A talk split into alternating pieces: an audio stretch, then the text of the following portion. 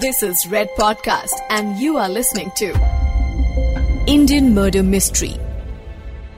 Red Podcast पर मैं हूँ सौरभ आपके साथ और आप सुन रहे हैं 1970s 80s का वो केस जिसने पूरे भारत को चौंका दिया था ये था संजय चोपड़ा गीता चोपड़ा किडनैपिंग और मर्डर केस जैसा कि इंडियन मर्डर मिस्ट्री के पिछले एपिसोड में आपको बताया मासूम संजय चोपड़ा और गीता चोपड़ा लिफ्ट लेते हैं एक कार से और उसमें दो अनजान लोगों के साथ वो सफ़र करते हैं। ये सफ़र उनकी ज़िंदगी बदलने वाला है। मुंबई यानी उस समय के बॉम्बे से भागे हुए दो अपराधी, रंगा और बिल्ला, पेशेवर बदमाश थे। किडनैपिंग के कई केसेस में मुंबई की पुलिस को उनकी तलाश थी। मुंबई की ही कार्टर रोड जेल में भी वो दोनों काफ़ी वक्त सजा काट चुके थे। मुंबई से भागकर दिल्ली आने की वजह ही यही थी कि वो यहाँ आकर एक और किडनैपिंग करें और उसके ज़रिए एक मोटी फिरौती की रकम कमा सकें। जब उन्होंने देखा कि बच्चों ने अच्छे कपड़े पहने हैं तो रंगा बिल्ला ने अनुमान लगाया कि बच्चे किसी बड़े घर से ताल्लुक रखते हैं। अपने प्लान को अंजाम देने का ये एक मौका उनके हाथ आ गया था। गाड़ी रंगा चला रहा था और बिल्ला उसके साथ की सीट पर बैठा था। दूसरी तरफ़ पीछे बैठे दोनों भाई बहन अपनी बातों में मगन थे।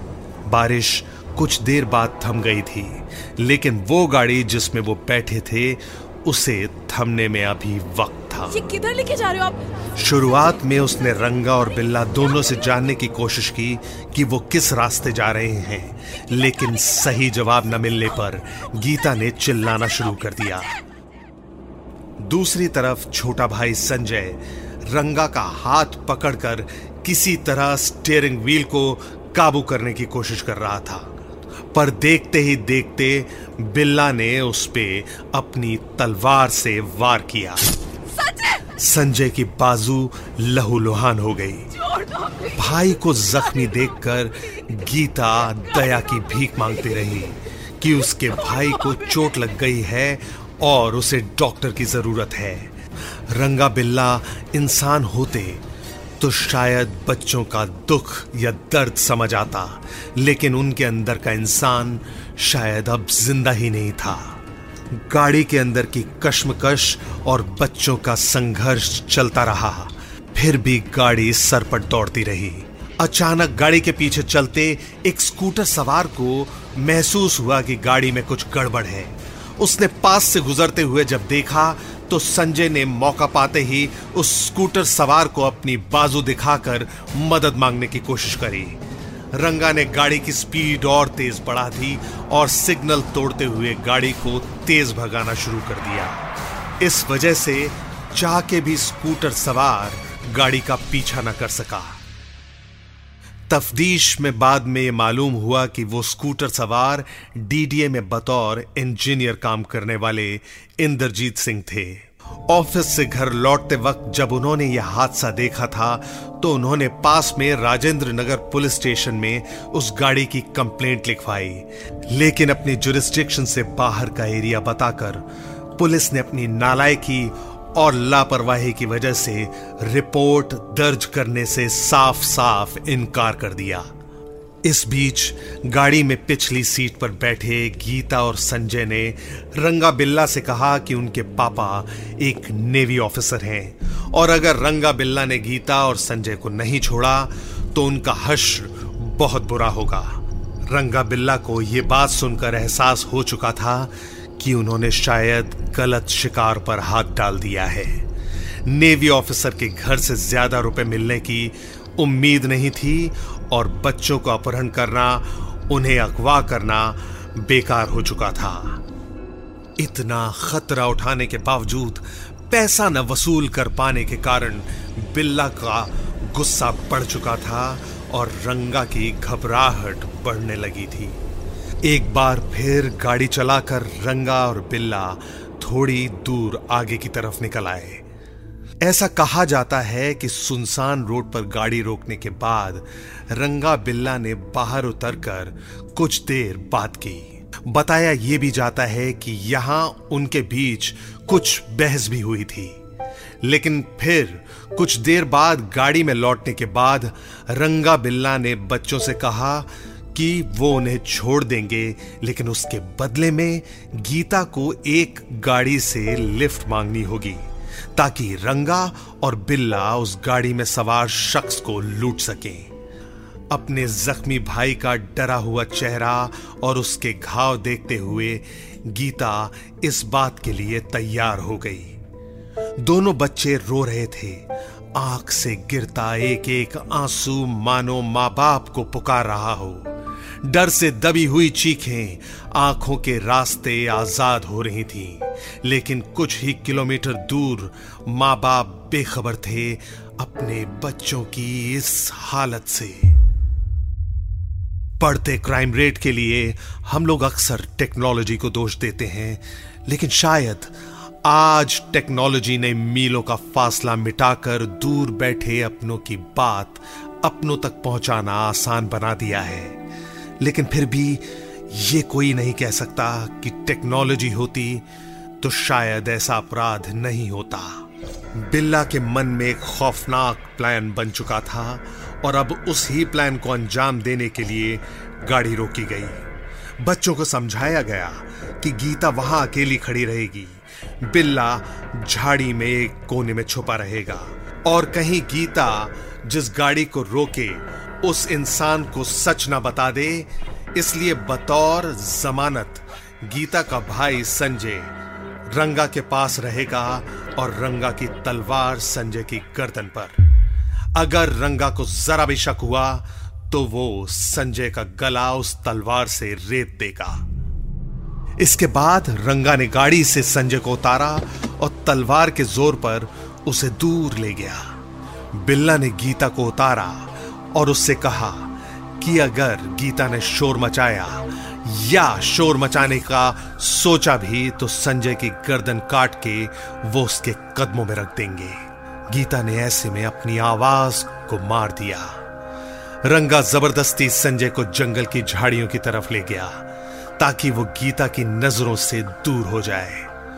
भाई को जाता देख गीता के सीने में उसका दिल जोरों से धड़कने लगा।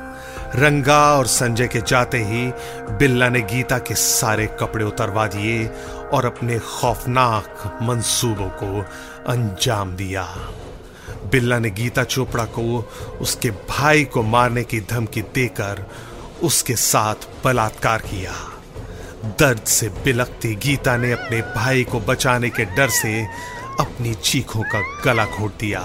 बिल्ला ने हैवानों से भी बदतर सुलूक किया गीता के साथ। कुछ ही देर बाद रंगा लौटा तो उसकी तलवार पर खून लगा था। यह खून गीता के भाई संजय चोपड़ा का खून था।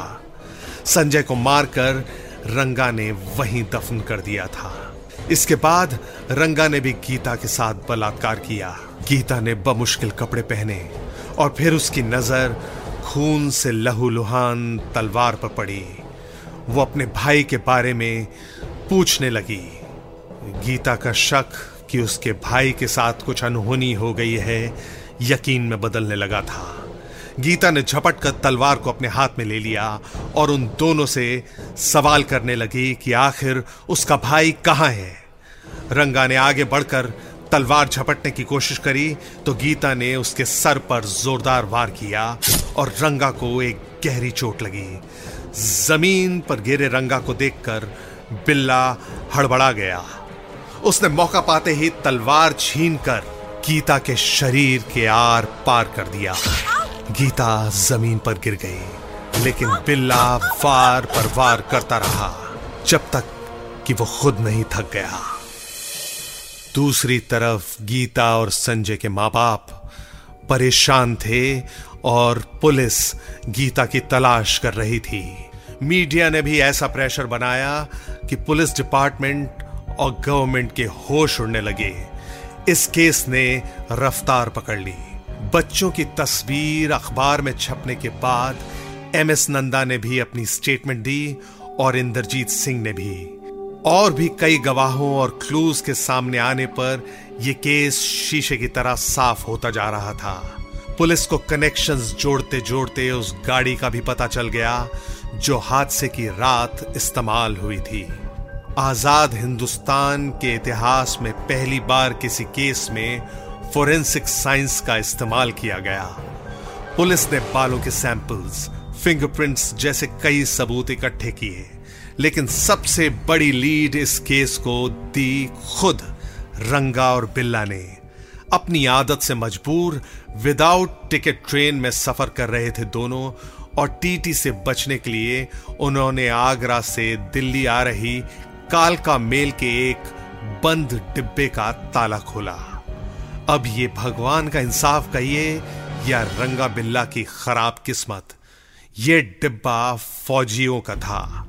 फौजी जवानों ने उनकी जमकर खबर ली और फिर लांस नायक एवी शेट्टी ने रंगा बिल्ला को अखबार में छपी उनकी तस्वीरों से पहचान लिया। 9 सितंबर 1978 1978 को रंगा बिल्ला को इंस्पेक्टर वीपी गुप्ता के हवाले किया गया। गाड़ी से मिले सैंपल्स को रंगा बिल्ला के फिंगरप्रिंट से मैच किया गया। मैचेस परफेक्ट थे। मर्डर वेपन यानी वो तलवार जिससे गीता और संजय को कत्ल किया गया था, वो भी रंगा बिल्ला के पास पाई गई। साथ ही साथ चश्मदीद गवाहों की एक लंबी चौड़ी लिस्ट के दम पर पुलिस ने चार्जशीट दायर की। कोर्ट में केस चला जिसमें रंगा और बिल्ला अपनी स्टेटमेंट्स, अपने बयान लगातार बदलते रहे। कभी उन्होंने माना कि उन्होंने संजय और गीता का कत्ल किया है और कभी वो अपने बयान से मुकर गए। मीडिया ने भी इन खबरों को खूब तूल दिया और आज तक मीडिया के कुछ लोग मानते हैं कि शायद रंगा और बिल्ला इस केस के जिम्मेदार नहीं थे। पर आखिरकार 31 जनवरी 1982 यानी 1982 को रंगा और बिल्ला को फांसी पर टांग दिया गया। गीता चोपड़ा और संजय चोपड़ा की बहादुरी और उनके जज्बे को देखते हुए उन्हें मरणोपरांत कीर्ति चक्र देकर सम्मानित किया गया। ये केस एक उदाहरण है कि उस समय की न्यायिक प्रक्रिया, यानी जुडिशियल सिस्टम और लिमिटेड सोर्सेस के बावजूद इस केस में न्याय मिलने में देर नहीं लगी। ये बात दर्शाती है कि हमारा सिस्टम इतना मज़बूत है कि दोषियों को सजा मिल सके और जल्दी मिल सके। सेवेंटीज के दिनों का यह केस आज़ाद हिंदुस्तान में एक आई ओपनर की तरह साबित हुआ। ये केस 40 साल पुराना है और इन बीते सालों में कई पॉलिटिकल बदलाव हुए। कानूनी व्यवस्था को बदला गया और कानून को सोचने पर मजबूर किया गया कि पुलिस बल के होने का क्या मतलब जब दिल्ली जैसे महानगर में दो बच्चे भी सुरक्षित नहीं हैं। आज भी शायद ये सिलसिला थमा नहीं है। क्राइम बढ़ता ही जा रहा है, लेकिन अब भी लोगों का कानून से भरोसा उठा नहीं है। और हम भी यही उम्मीद करते हैं कि कोई भी दोषी हो रेपिस्ट हो, या किसी भी किस्म का अपराधी हो, उसे सख्त से सख्त सजा मिलनी चाहिए, वक्त रहते मिलनी चाहिए। इसी के साथ मैं हूँ सौरभ, आपसे अलविदा लेता हूँ। आप सुन रहे थे Indian Murder Mystery only on Red Podcast दोबारा मुलाकात होगी। You were listening to Red Podcast Indian Murder Mystery. Written by Dhruv Law. Audio designed by Aryan Pandey. Creative Director Saurabh Brahmer. Send your feedback and suggestions right to us at podcast at redfm.in.